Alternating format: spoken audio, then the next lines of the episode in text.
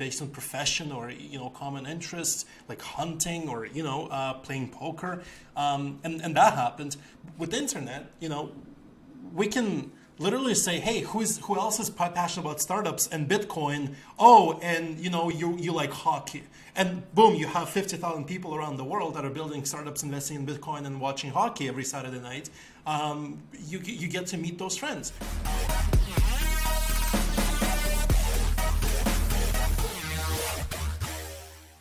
Perfect. Uh, Vadim, welcome to the podcast. How you doing? Ravi, thank you for having me. It's my pleasure. So this is kind of unique because uh, you're a fellow podcaster yourself. I discovered. Um, you know, generally, when uh, people come on our podcast, this is generally their first or very few they have done. So it's kind of cool having a fellow podcaster on. Um, can you tell us a little bit about yourself? Yeah, absolutely. And first of all, I want to say, and you know, we spoke a little bit before this. I appreciate what you're doing. I respect what you're doing. I think, you know, spotlighting other entrepreneurs is such an amazing way to, you know, uh, get to know them better. Um, a little bit about myself. I am based in, out of Toronto. I'm a legal tech entrepreneur. Um, I'm currently building the future of incorporation in Canada, and genuinely, I've been involved with the startup community, oh, you know, for the past seven plus years. Failed a lot, learned even more, and more recently, you know, sort of decided to start this company uh, uh, to sort of, you know, um, really bring technology to an industry that's been you know the, the, legal industry that's been outdated and antiquated for so long is just you know uh, uh, bleeds my heart that a lot of people are overpaying for something that is so simple as incorporation. So I would love to tell you more about that uh, later during this episode.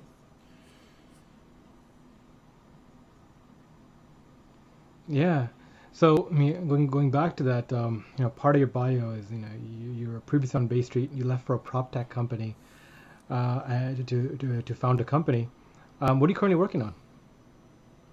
Yeah, so that, you know, I'm currently working on a legal tech, and I guess before I get to that, like maybe I'll just take you know a couple of steps back and sort of, you know, share a little bit about where, you know how I started. So, you know, I came to Canada when I was 17. I'm 24 now. Um, I spoke very mm-hmm. little English. I immigrated from Eastern Europe.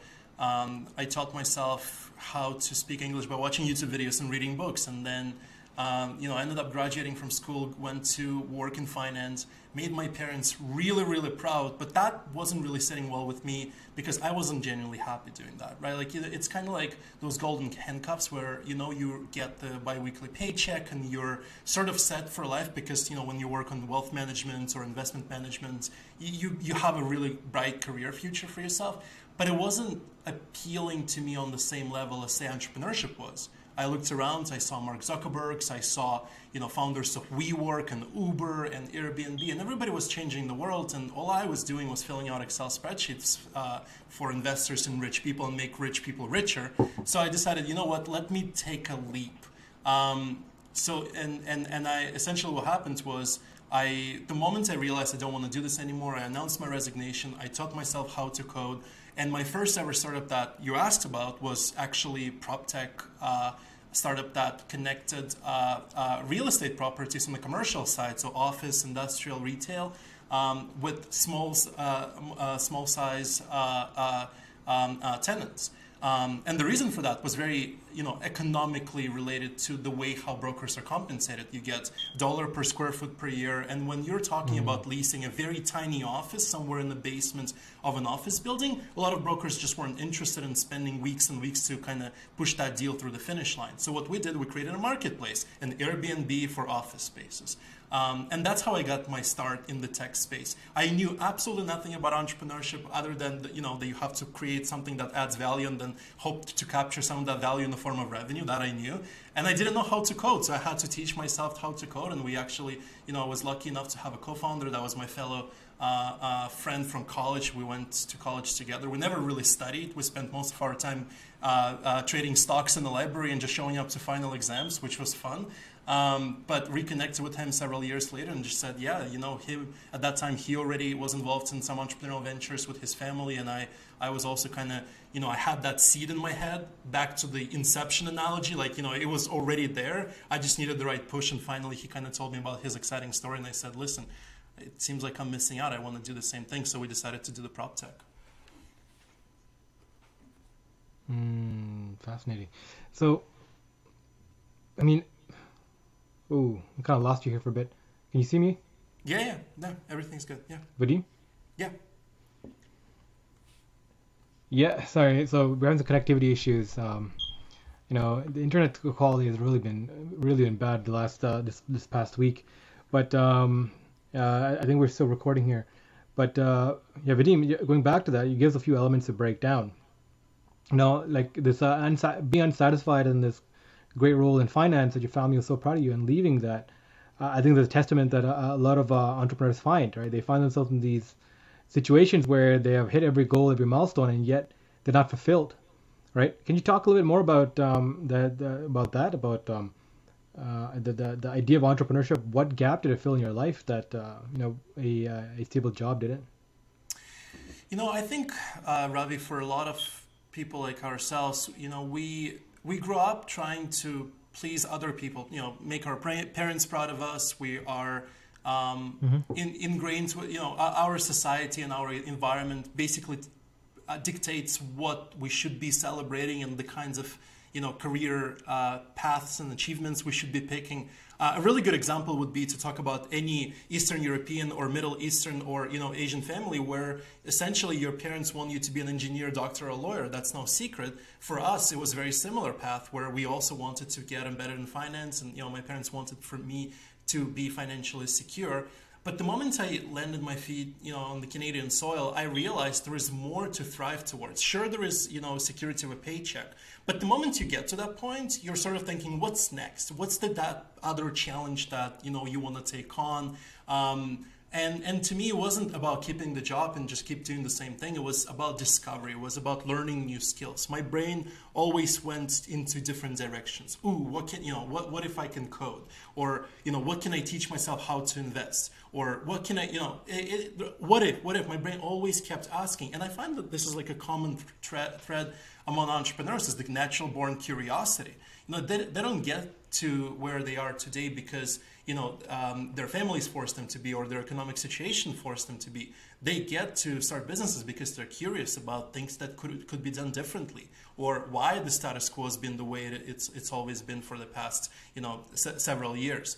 Um, and so, you know, what really wasn't satisfied, satisfiable for me in my, you know, work environment is that ceiling. I knew no matter how hard I, I'm going to work, I'm still to stay in the same, uh, uh, uh, in the same level. I'm still to sort of, you know, um, uh, you know, stay in this lane and just keep growing within that same lane. For me, the unknown, the the the you know uh, the environment where there is no rules, the scenario where I get to chart my own journey and my own destiny. That that that really appealed to me more. So to kind of answer your question by summarizing in a couple of words, mm. the uncertainty and ability to chart my own future uh, instead of following the existing playbook and, and just you know playing within certain rules.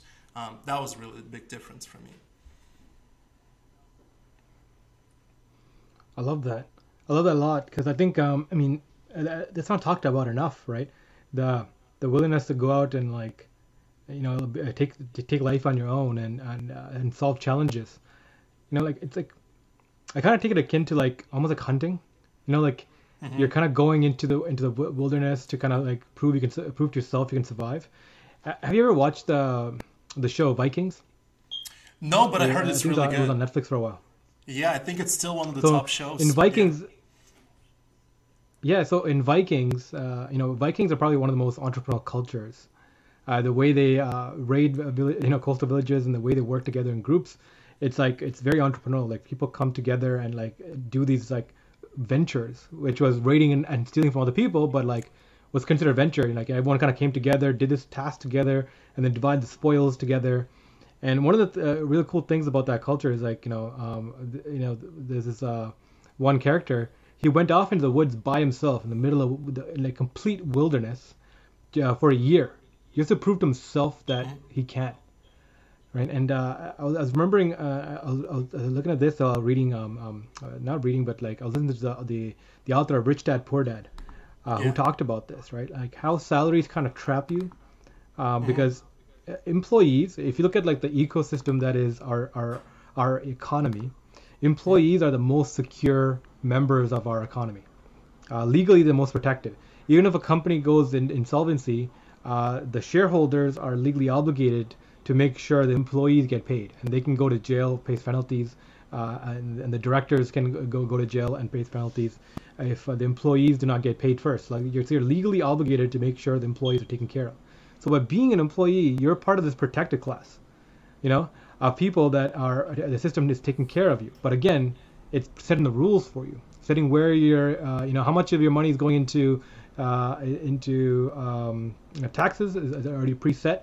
How much of your money is going into uh, investments? How much of your money is going into insurance? Like it's like all these things are already tabulated and, and done for you. So like it puts you in like an ease situation. Yeah. And it used to be like, you know, people would work like 30, 40 years at a company or a government job, these safe mm-hmm. jobs, that's the ideal thing. And the system just takes care of you. And yeah. all you got to do is show up every day.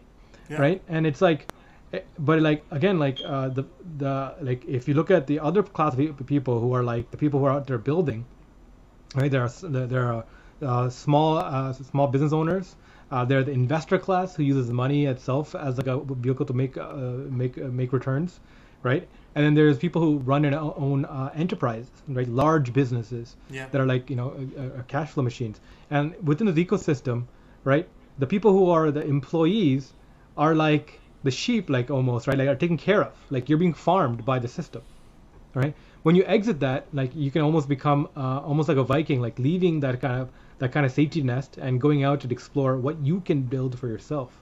Yeah and some people are not comfortable with that too right like they you know if you back to your point, if you spend 40 years in the institution, um, and I think in Japan, it was actually unheard of for a person to leave a company. Can you believe that? So you would graduate and you would work in the same company your entire life, and that was considered honorable, right thing to do in Japan. Uh, and of course, things have changed since then. But you know, 50, 100 years ago, that was the way things were.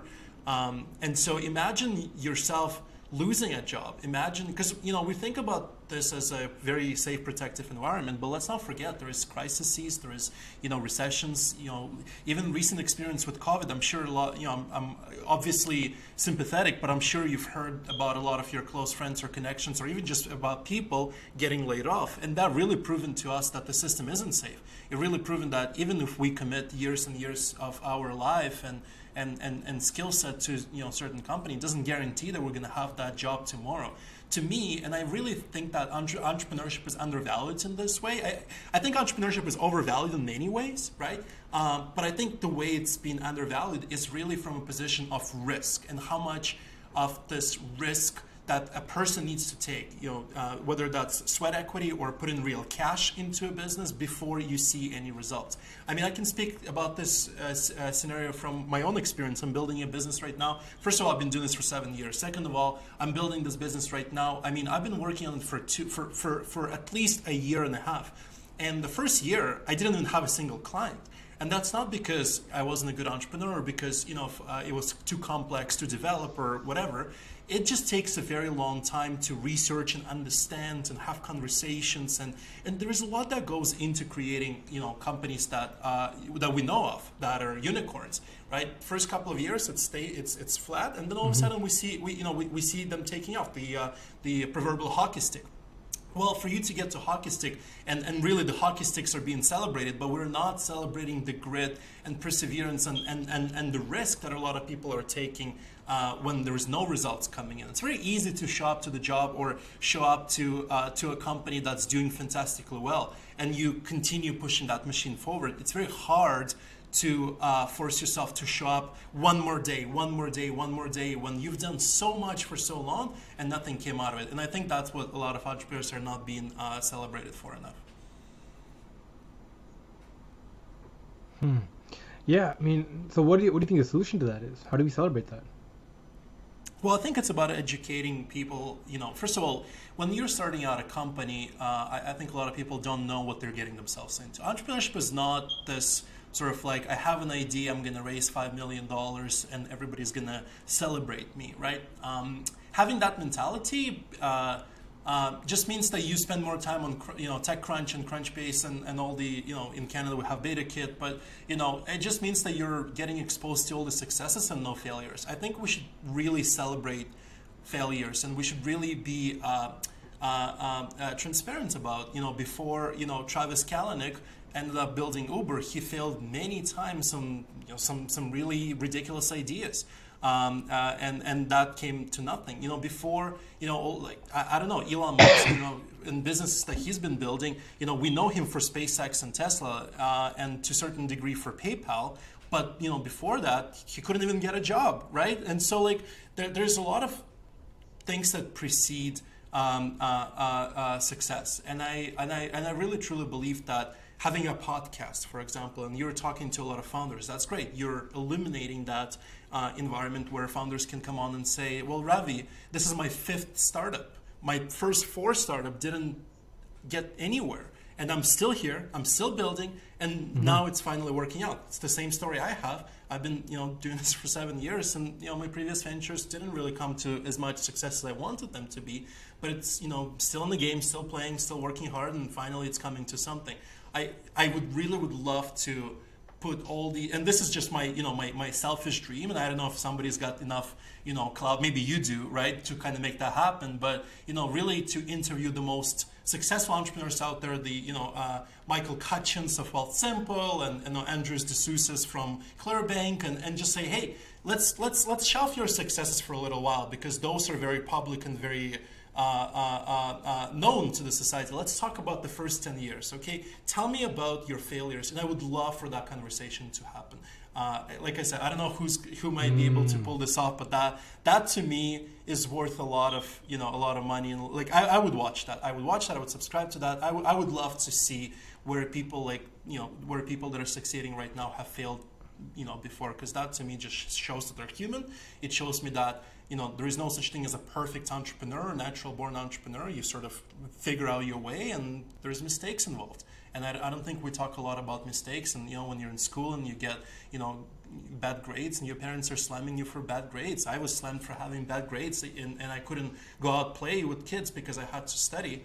Uh, but ingraining in somebody's head that failure is part of your journey to success is so much more powerful and so much more enabling in the long term. Hmm. Uh, I love what exactly what you said there. Like you know, um, especially with celebrating failures. Uh, like um, I, am all about that too. Like I, I would love to bring in, um, like uh, like you know, established entrepreneurs. Like cool, but where did you fail at? Where were you bad at? Where did you have to learn from? Um, but more than that, like I love talking to people who are in the build, right? So that's why like uh, most of our, our podcast guests, generally we have from uh, we, have, we we go across all across. We're agnostic to the industry. We're agnostic to your size, all that, but generally we target like early stage founders. People are in the grind, in the mix, building things.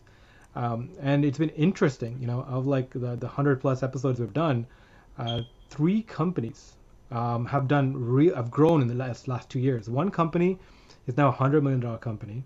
Another company, uh, two other companies are a twenty million dollar company, right? And we saw the entrepreneurs on the ground level while they were building this, right? Through the, because of the podcast, and uh, the way um, I mean, uh, you know, but the, the way you kind of put it is like that fascination with seeing the grind process. The way I see it is like if we're talking to enough early stage founders, well, as they develop and grow, we're gonna see that, right? Like just just playing the odds. Uh, by talking to company, by talking to founders, um, you know, coming uh, and doing and solving these really cool, interesting problems and challenges. Um, you know, uh, we get to pick and choose uh, who who comes on the episodes, but really, uh, what we're really looking for is people in that grind, and that mix, who are who are like uh, knows the like you know knows the wall, trying to figure out how to make how to make solutions in the in the problem they're trying to fix. Yeah, and to be honest with you, um, when you're taking advice from somebody who's already successful, it's it's not necessarily it's it's very motivational but it's not necessarily helpful because somebody who's got 20 million dollars in the bank and massive connections and rolodex and went to yale and you know graduated to top of their class and their professor who actually hangs out with you know um, uh, jeff bezos now became your angel investor in your network that, that's very different from you know say a scrappy kid from college that couldn't afford to go to a top tier school end up graduating maybe you know one year ahead of the time because just had to compress his tuition time so he can start working um, and now building a company. And then i say hey tell me about how it is how it is how is it going? You know it's been maybe six months maybe it's been a year. I would love to know. Those kinds of conversations are so much more valuable to somebody who's in the grind right now building a business um, it's very easy to sort of like connect the dots looking back. It's very hard to sort of, you know, uh, say if my business is going to work out next year or your business is going to work out next year. So I love the mindsets. I love talking to people, and it's not necessarily the the decisions that they make, the actions, but it's sort of like why the the uh, the, the, the way they come to these decisions that really excites me. I could spend days and weeks, and I'm sure you you know you know about Clubhouse, but you know even before Clubhouse, or Zoom and Startup uh, uh, uh, Meetup.com, and you know, all these communities where what, I really loved is just meeting other other entrepreneurs that are in the same shoes, and then talking about the same challenges and see how different people are solving these challenges. I think that's that's really powerful um, creating a support group, even if it's like a you know peer network, not necessarily a mentorship circle, but maybe just people that are sort of in the same shoes, and you can share tactics and resources and news. And you know, I've tried this, I've sent out cold emails and didn't work, but I did some marketing, and you know, social media blew up, and I got like just having these conversations, just so much more powerful than you know listening to and again nothing against these successful people you know hearing about somebody's raising round d you know at the billion dollar valuation doesn't help me you know, a startup with one client and and and uh, you know me doing all the work to sort of like there's nothing for me to learn from that, right? Um, I, I, I, I enjoy talking to people. Uh, I would love to actually ask you, you know, what are some of the things that maybe this is just a selfish question because I, I also would love to learn from you. But you know, you've done 140 plus episodes. Uh, what are you seeing? What are some of the common threads that you know you kind of see uh, that people have, whether that's character traits or you know personality traits or or just the kinds of you know things that they've done with their businesses, maybe like hustle. I, I don't know what it is, man, but I would love to know like for those companies that went from zero to 200 million, 100 million. You've mentioned a couple of them. Like what what was that in that early conversation between you and them that was like wait a minute, this guy is onto something or this gal is onto something. Like, have you ever, do, do you ever feel that way when you talk to them or is it still not clear whether they're actually going somewhere? So the the main thing, the main theme that I, I pick up of, of everyone that has come to the episodes, come on, is hunger, right?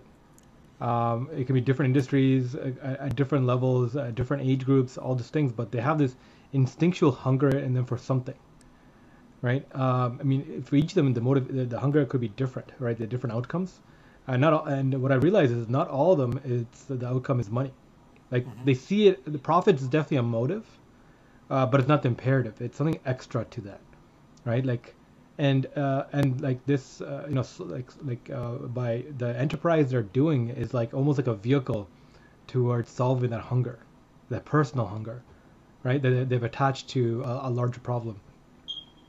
Um, it's, it's really interesting to say that because uh, you know we were just talking about this uh, earlier about this like this uh, this idea of like what is the most what is a common thread about among entrepreneurs right? Like what what sets them apart and what what makes someone an entrepreneur because I think the, I think the statistic is like only 10% of the population is like entrepreneurial minded. Mm-hmm. And I think that blows my mind because being in the innovation industry, we meet so many people from so many different walks of life who are you know taking these risks and doing these things. But um, you know, it goes back to age-old questions: Are entrepreneurs born or entrepreneurs made? Mm. Uh, I, I personally think the answer is both. Uh, some people are predetermined; they're gonna they're gonna go out and do it. They become independent no matter what. Other people, you know, they see a vantage point and they see an opportunity and they have the skills and resources and they make that leap, right? But you know, only because they're at the they see the opportune uh, opportunity and they have uh, established themselves at a certain level uh, of skills, of knowledge, of network. Uh, they have something, right? So. Um, one of the things that we ask uh, on our episodes is we actually measure a, a spectrum. Uh, we see entrepreneurs fit into two into, into two camps in a, in a spectrum. One uh, one is the, the visionary types, and others are the executive types. right? It. The visionaries are the ones that see like you know the, the, the hallowed mountaintop, right? They mm-hmm. they're like haunted by this vision of a, of a world that could be, uh, you know, with the solution in, in mind. And regardless of where they go, they always see this mountaintop and they're drawn to this idea. Like they got to do it. They got to do it. And uh, you know, and that vision is what drives them forward, right? There and the, they keep climbing the mountain no matter what. And the other level, uh, another side of the scale is the um, the executive type of entrepreneur, right? The person who has gone and developed some great skill, knowledge, or network in some particular area. So went in the legal field, became a lawyer, understood how the legal system works, saw a strategic blank that's missing, and said, "Oh, technology can really solve this problem here," or uh, a company can, you know, a product or service or a process automation can can really solve this problem here, and is making that leap. But as first, like establish themselves with deep knowledge and deep networks and uh, deep understandings, uh, and because they have that, they can see a strategic blank and, and they can operate underneath that. So there's really this, this spectrum, and everyone kind of falls in between somewhere here. Mm-hmm. And technically, like a good company should have people with a mix of these talents, right? Uh, if there's a visionary, uh, you know, in uh, in our company, you know, me and my co-founder, we call ourselves a hustler versus a hacker, mm-hmm. right? Mm-hmm. So me, I'm objective oriented. I'm like, I'm like, how's this gonna make us money? How's this gonna give us resources? How's this gonna feed us moving forward? I'm thinking about ROIs. I'm thinking about yeah, let's if we're jumping out of the, uh, we're gonna jump out of out of this uh, plane and build air, uh, a parachute on the way down, but I'm gonna pre-order that parachute. You know, I'm gonna get some pre-orders for that parachute, yeah. and you know that's that's the way I think about it. Uh, whereas the hacker mentality, my co-founder Henry, he's more like let's build this thing, right? How's it gonna really work? How's it gonna bring value? Let's build it, and then uh, we'll find people for it. And this dynamo of going back and forth uh, really pushes us forward right? Uh, and uh, you know, I, I use the challenge this notion a lot that great companies are built with two or more uh, founders, two to three founders, and it, they used to they used to be like a idea behind being it's being safer. If it happens to one something happens to one person, at least the other person's there for the company, yada yada. That's more shareholder stuff, but really it's about doing the build side of things, right? Because there's so many different complications, so many different things happening, and uh, even like personal energies and so much eh, eh, like so much dependence on the, on the on the individual level of a company being birthed out that um, having a good co-founder I think is one of the most principally important things, uh, especially when you when you uh, you know counterbalance each other on that spectrum of skills. Yeah, you know, I had goosebumps here when you were talking about the spectrum because I 100% agree with you in terms of ideation versus execution. I think we're sort of talking about the same thing, but you know, which one is more important? You know, and and I and I keep coming back to it because you, you said something really interesting there. You said um, 10% of people on in this world are you know um, have the entrepreneurial tendencies or have the entrepreneurial sort of vision, but even less people actually end up succeeding. So the, the question is what is the component that's missing that you know that those 10 10 percent why, why does 10 percent go down to say 2 percent or 1 percent or even 0.01 percent um, in this world and i think the answer is really execution I, as you were talking I, I, sort of just said to myself you know sometimes you have the idea but you kind of need to get off the you know the, the couch and kind of get going and do it uh, I got a lot of admiration for small businesses for one specific reason. The, the, the vision usually is not, not that different from a, a, very close competitor. One restaurant has very little variation from like a visionary or vision uh, perspective from another restaurant. Uh, especially if they're both selling Thai food. You know, one insurance provider may have better mobile experience, and, and sure, they might have that vision of being mobile first, but at the end of the day, they're offering a commodity product, which is insurance. And I can keep going and going, but the reason why you know you got the rockefellers and you got you know jp morgans and all you know kinds of people like that that built empires uh, in the old world and then translated that into oil and, and, and railway and you know uh, uh, manufacturing empires in the new world in the new world here in you know canada north america the us uh, is because these people just had the execution and they and they they saw the opportunity, but they also realized they need capital, they need resources, they need people. Um, I, I, can never build a, an oil empire uh, that you know Royal Dutch Shell built uh, decades ago because I just I have the vision, mm. but can I do it? You know what I mean, right? So like I, I really think that both yep. is the good answer, having both. Um, but and you're right about the spectrum; it's never either or. I like the spectrum analogy. Um, I found through my personal experience that execution sometimes tends to matter more than ideation. Um, and I'm very similar to you, Ravi. I, am the kind of person that has, you know, the spreadsheets and flowcharts and to-do lists, and I, I, I, need to plan. I need to figure this out. I, I need to sit down and figure out how is this going to work? Where is this going to come from? Who's going to use this? What, you know, why are we? Why, you know, what's so different between us and, and, and the other person? And like, how can we realistically, you know, achieve what we want? Can we achieve what we want? Uh, given the constrained resources, I'm a product person. That you know that, that these are the kinds of questions that I always ask uh, about the products. Um, but the the success really, I feel like you know you, you've got your vision, you figured out what you want to do, but then you need to grind. and you need to grow. And, I, and I've seen, and I don't remember if it was a, a Crunchbase or one of those sources, and they had these like math calculation, um, uh, and it basically said, you know, a, a amazing idea, poor execution equals zero, right? And it's kind of like like a scale. It's like you know, uh, amazing idea, no execution. It's like you know, great idea and okay execution, and then it's like great execution, okay idea, and then amazing execution, terrible idea. And they had these like four four different like combinations of it, right? And and I think the the biggest numbers usually come out on where the execution really drives the whole thing. So you can have a terrible idea and execute it tremendously well, and you're still going to have an amazing business, a very successful business. You can have a little bit of a vision and and have a you know 75% of the execution department, you can really, literally crush the world. Right? You, you, can do whatever you want. But if you have zero execution, no matter how brilliant your idea is, no matter how much of a vision, how big of a mountaintop you're seeing, you know, back to the analogy with the Royal Dutch shell, like there is no way I can build something like that today, and that's because I'm not set for that. Um, I, I, I, might be set for something else, um, you know, an idea within my realm of expertise that I can sort of, you know, come in and, and make the difference. But you know, execution matters. Um, so. Hmm. I love this. Uh, like you know, I, I love the, the the, the transparency you're, you're, you're, talking about here because I think that's that, that's also another concept that I, I found uh, really interesting with uh, uh, people trying to solve hard problems, right? Uh, mm-hmm. Innovators is that surprisingly, it's one of the things that's really surprised me is that people are super transparent with their thoughts and their ideas and their hopes and um, really really what they want to build, right? Like when when you engage like an entrepreneur in, in true honest discussion about what they're doing, they're so they're so open to open up. Like it's almost like someone talking about their their child or like mm-hmm, their pet, mm-hmm. right? Like people talk about their business with this such pride and passion, and people are willing to open up about it. And what I'm really interested in about it is like, especially through podcasting and through other forms of media, you know, transparency has become easier. It's easier to get your sto- story out, and especially as we move to a world uh, where we're more uh, uh, we're more centered around subjective truths rather than objective truths.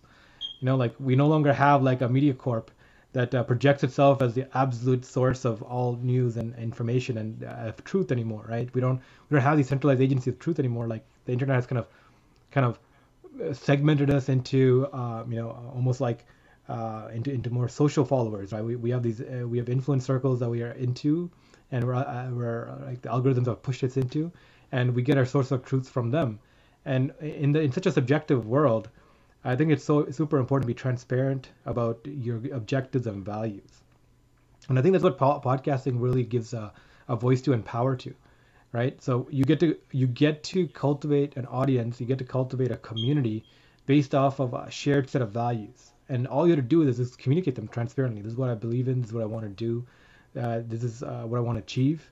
And if you're if you're clear and consistent with it, you can build this tribe now uh, pretty pretty pretty easily and effectively because social media platforms are literally like uh, uh, you know the algorithms will literally like set you up and queue you up. They'll profile you and find other people who believe in this kind of stuff and project put your imaging uh, put your messaging out there. You can you can find your tribe easy to, easier now than ever. You can build a tribe even better than ever before. So I think this idea is that we're becoming more and more tribal as uh, as, as we become uh, more into the internet. Um, I, I, love this idea by Naval Ravikant. Uh, the internet is making us uh, uh, regressing us culturally, and I see it. Right? We're finding these digital tribes, digital identities online, and we have our, shared set of values as developing groups. So I think soon we're gonna we're gonna we're gonna transfer more into like these colonies of people who like build projects and do things virtually online with people that they share have shared values with. Uh, I know so many founders of so many companies who have hired and are working with people across the world who they have never met for the past year. Yeah. You know, they're scaling, they're operating, and they're hiring people, and they're meeting people, they're they're hiring and, and depending on people to work on this high growth company or this the startup, and with the venture backed uh, capital, but they have never met them. you know, and it's happening more and more and more. So I think we're becoming more and more intertwined into this, into this digital into this digital world. And how do we uh, uh, how do we blend and how do we operate in that? I think it's about you know operating under a shared set of values. You know, I think you're so right. Uh, the internet is making us able to find each other, discover each other. We are we started off with you know sitting around campfires and and really have no choice who we tend to hang out with. We had one tribe, you know, there's 50 people. They're all sitting around. You know, they all have responsibilities. But there's no way for me to say, you know, I don't like you. I, you know, I, I want to go to another tribe. I want to find more friends there. And then all of a sudden we built, you know, cities and towns and, and, and electricity came about and we could travel and we could, you know, you know move from town to town we can find our uh, calling we can make friends you know based on profession or you know common interests like hunting or you know uh, playing poker. Um, and, and that happened. With the internet you know we can literally say hey who's who else is passionate about startups and bitcoin oh and you know you you like hockey and boom you have 50,000 people around the world that are building startups investing in bitcoin and watching hockey every saturday night um, you, you get to meet those friends.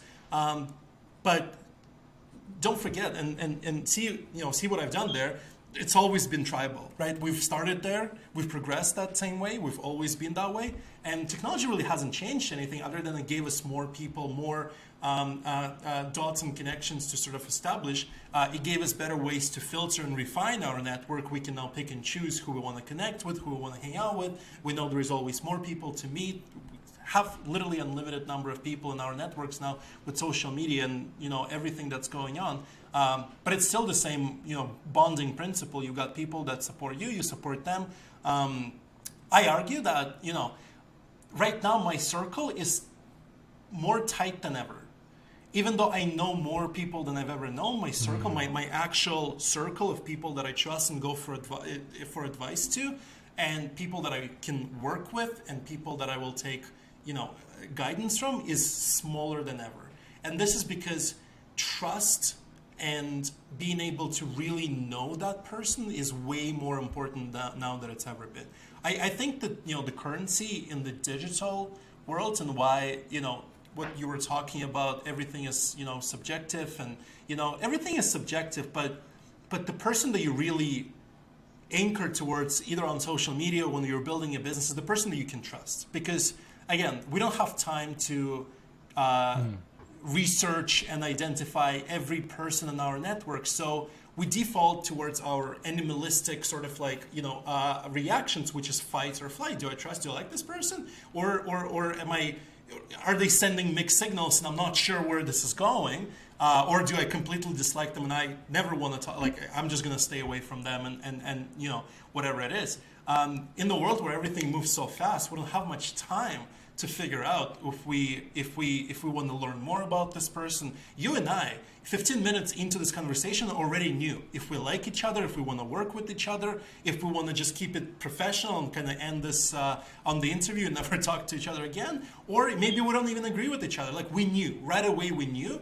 Um, and, and, and, and, and, you know, three, four years later, when I'm thinking about building a media company and I'm thinking, wow, you know, I really need a, you know, somebody that can help me, for example, right? Somebody that can, you know, help me, you know, uh, uh, establish a podcasting presence. I wonder if Ravi is around. Like, I wonder what he's up to. Let me call, because I, I, my brain remembers, right? I, I, I instantly, I see your name on LinkedIn. Mm-hmm. I see your picture. I instantly have that reaction about you. Do I like you? Do I trust you? No, I'm not sure. Or no, not at all. And and that's how it works. And so, you know, I, I, I don't know what else to say other than, you know, the biggest currency that you can develop with your community and your followers following right now is trust. Um, look at what happens with the um, um, the soccer league uh, uh, in Europe. I don't know if you're following the news, but you know, there's been some uh, some takeover. Uh, and uh, you know, 15 elite clubs: Real, Arsenal, you know, uh, Chelsea, Manchester City. They all decided to you know create their own league and you know, to be honest and fair with you, I was for that development. I, I like seeing more quality matches, and so I, you know, I kind of. But but the fans reacted in the in, in, in the most profound ways. They burned you know jerseys on the sticks and, and, and painted stadiums with the, you know graffiti uh, uh, uh, uh you know whatever uh, uh, cans because it was just the, these these clubs betrayed their trust um, they were in, they went in for money. They wanted more money. They didn't care about the fans. They didn't care about the league. They didn't care about the tradition. The moment you start pulling on shady shit like that, that's how you, you, you lose trust real quick.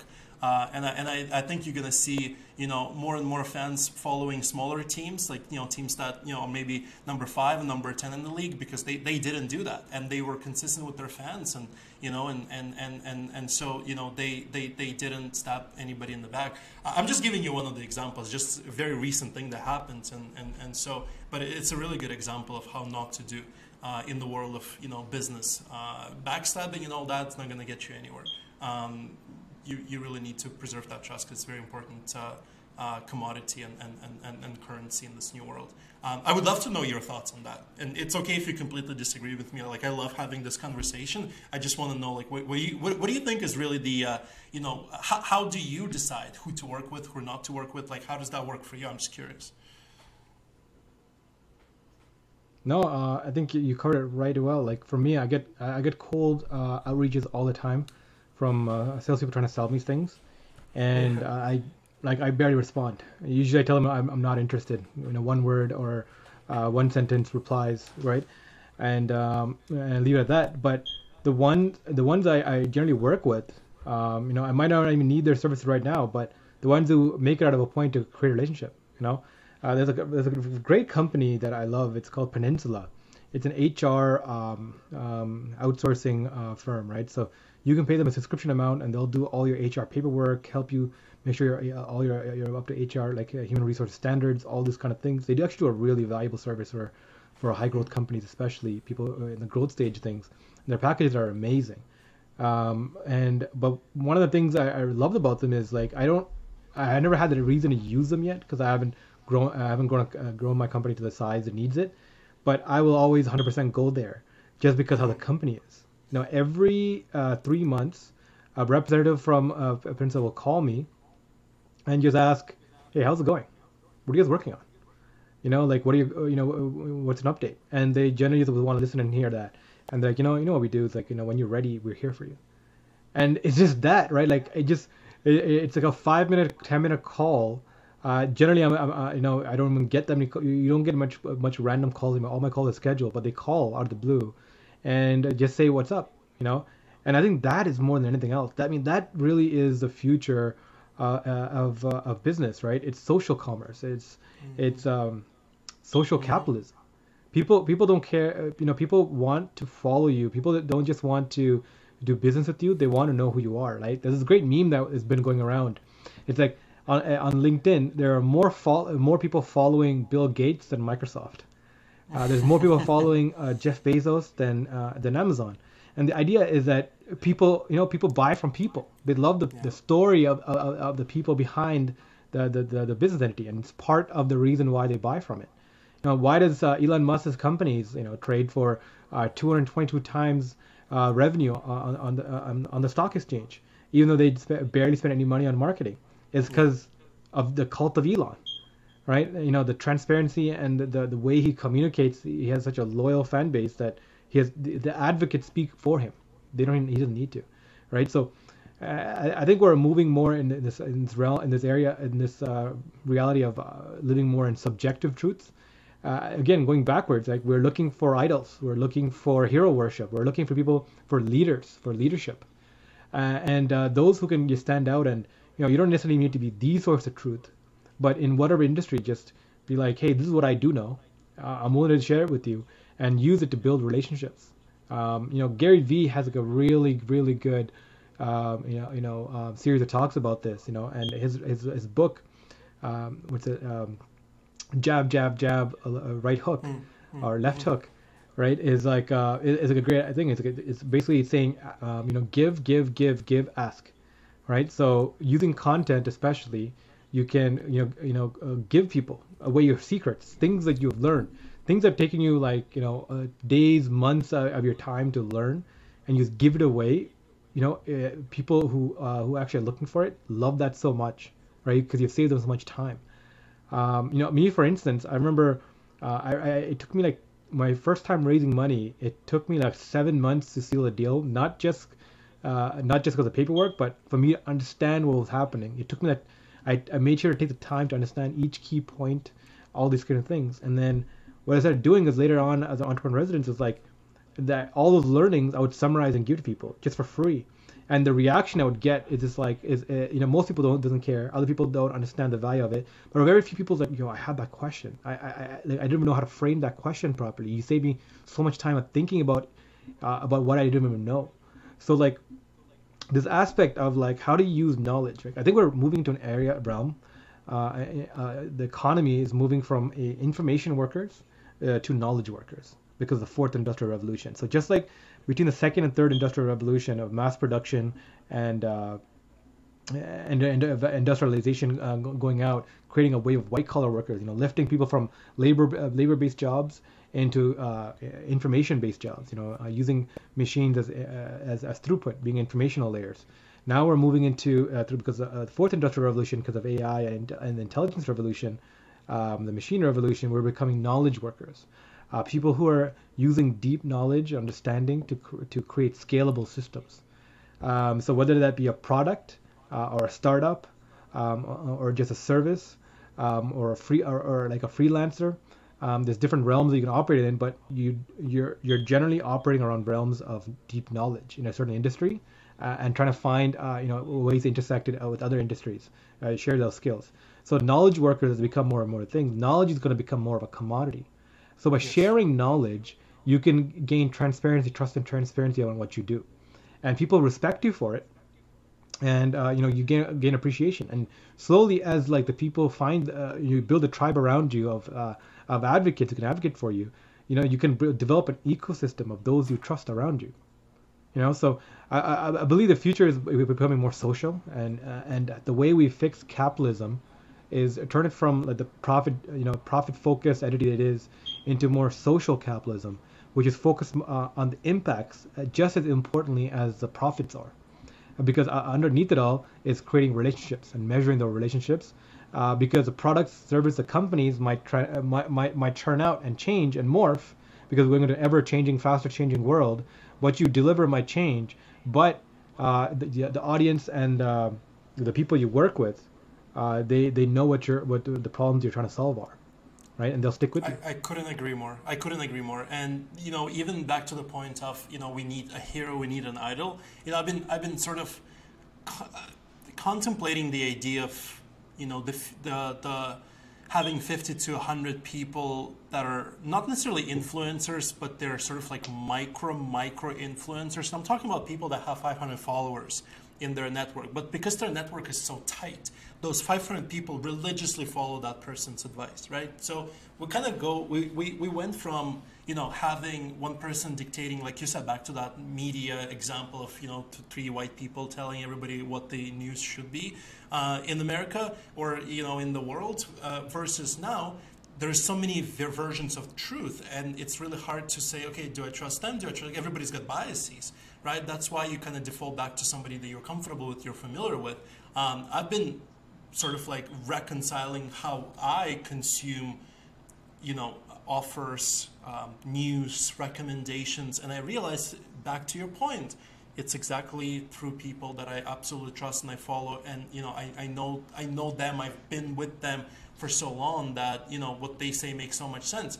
Um, I get back, you know, back to your point. I get hundreds of messages uh, on LinkedIn. You know, buy my stuff. You know, check out my website. And, but you know, people that are in my network, like people that I'm close with, I will buy it from them. This is crazy, really. This is crazy because I actually offer this several times this month. I I would buy something from somebody.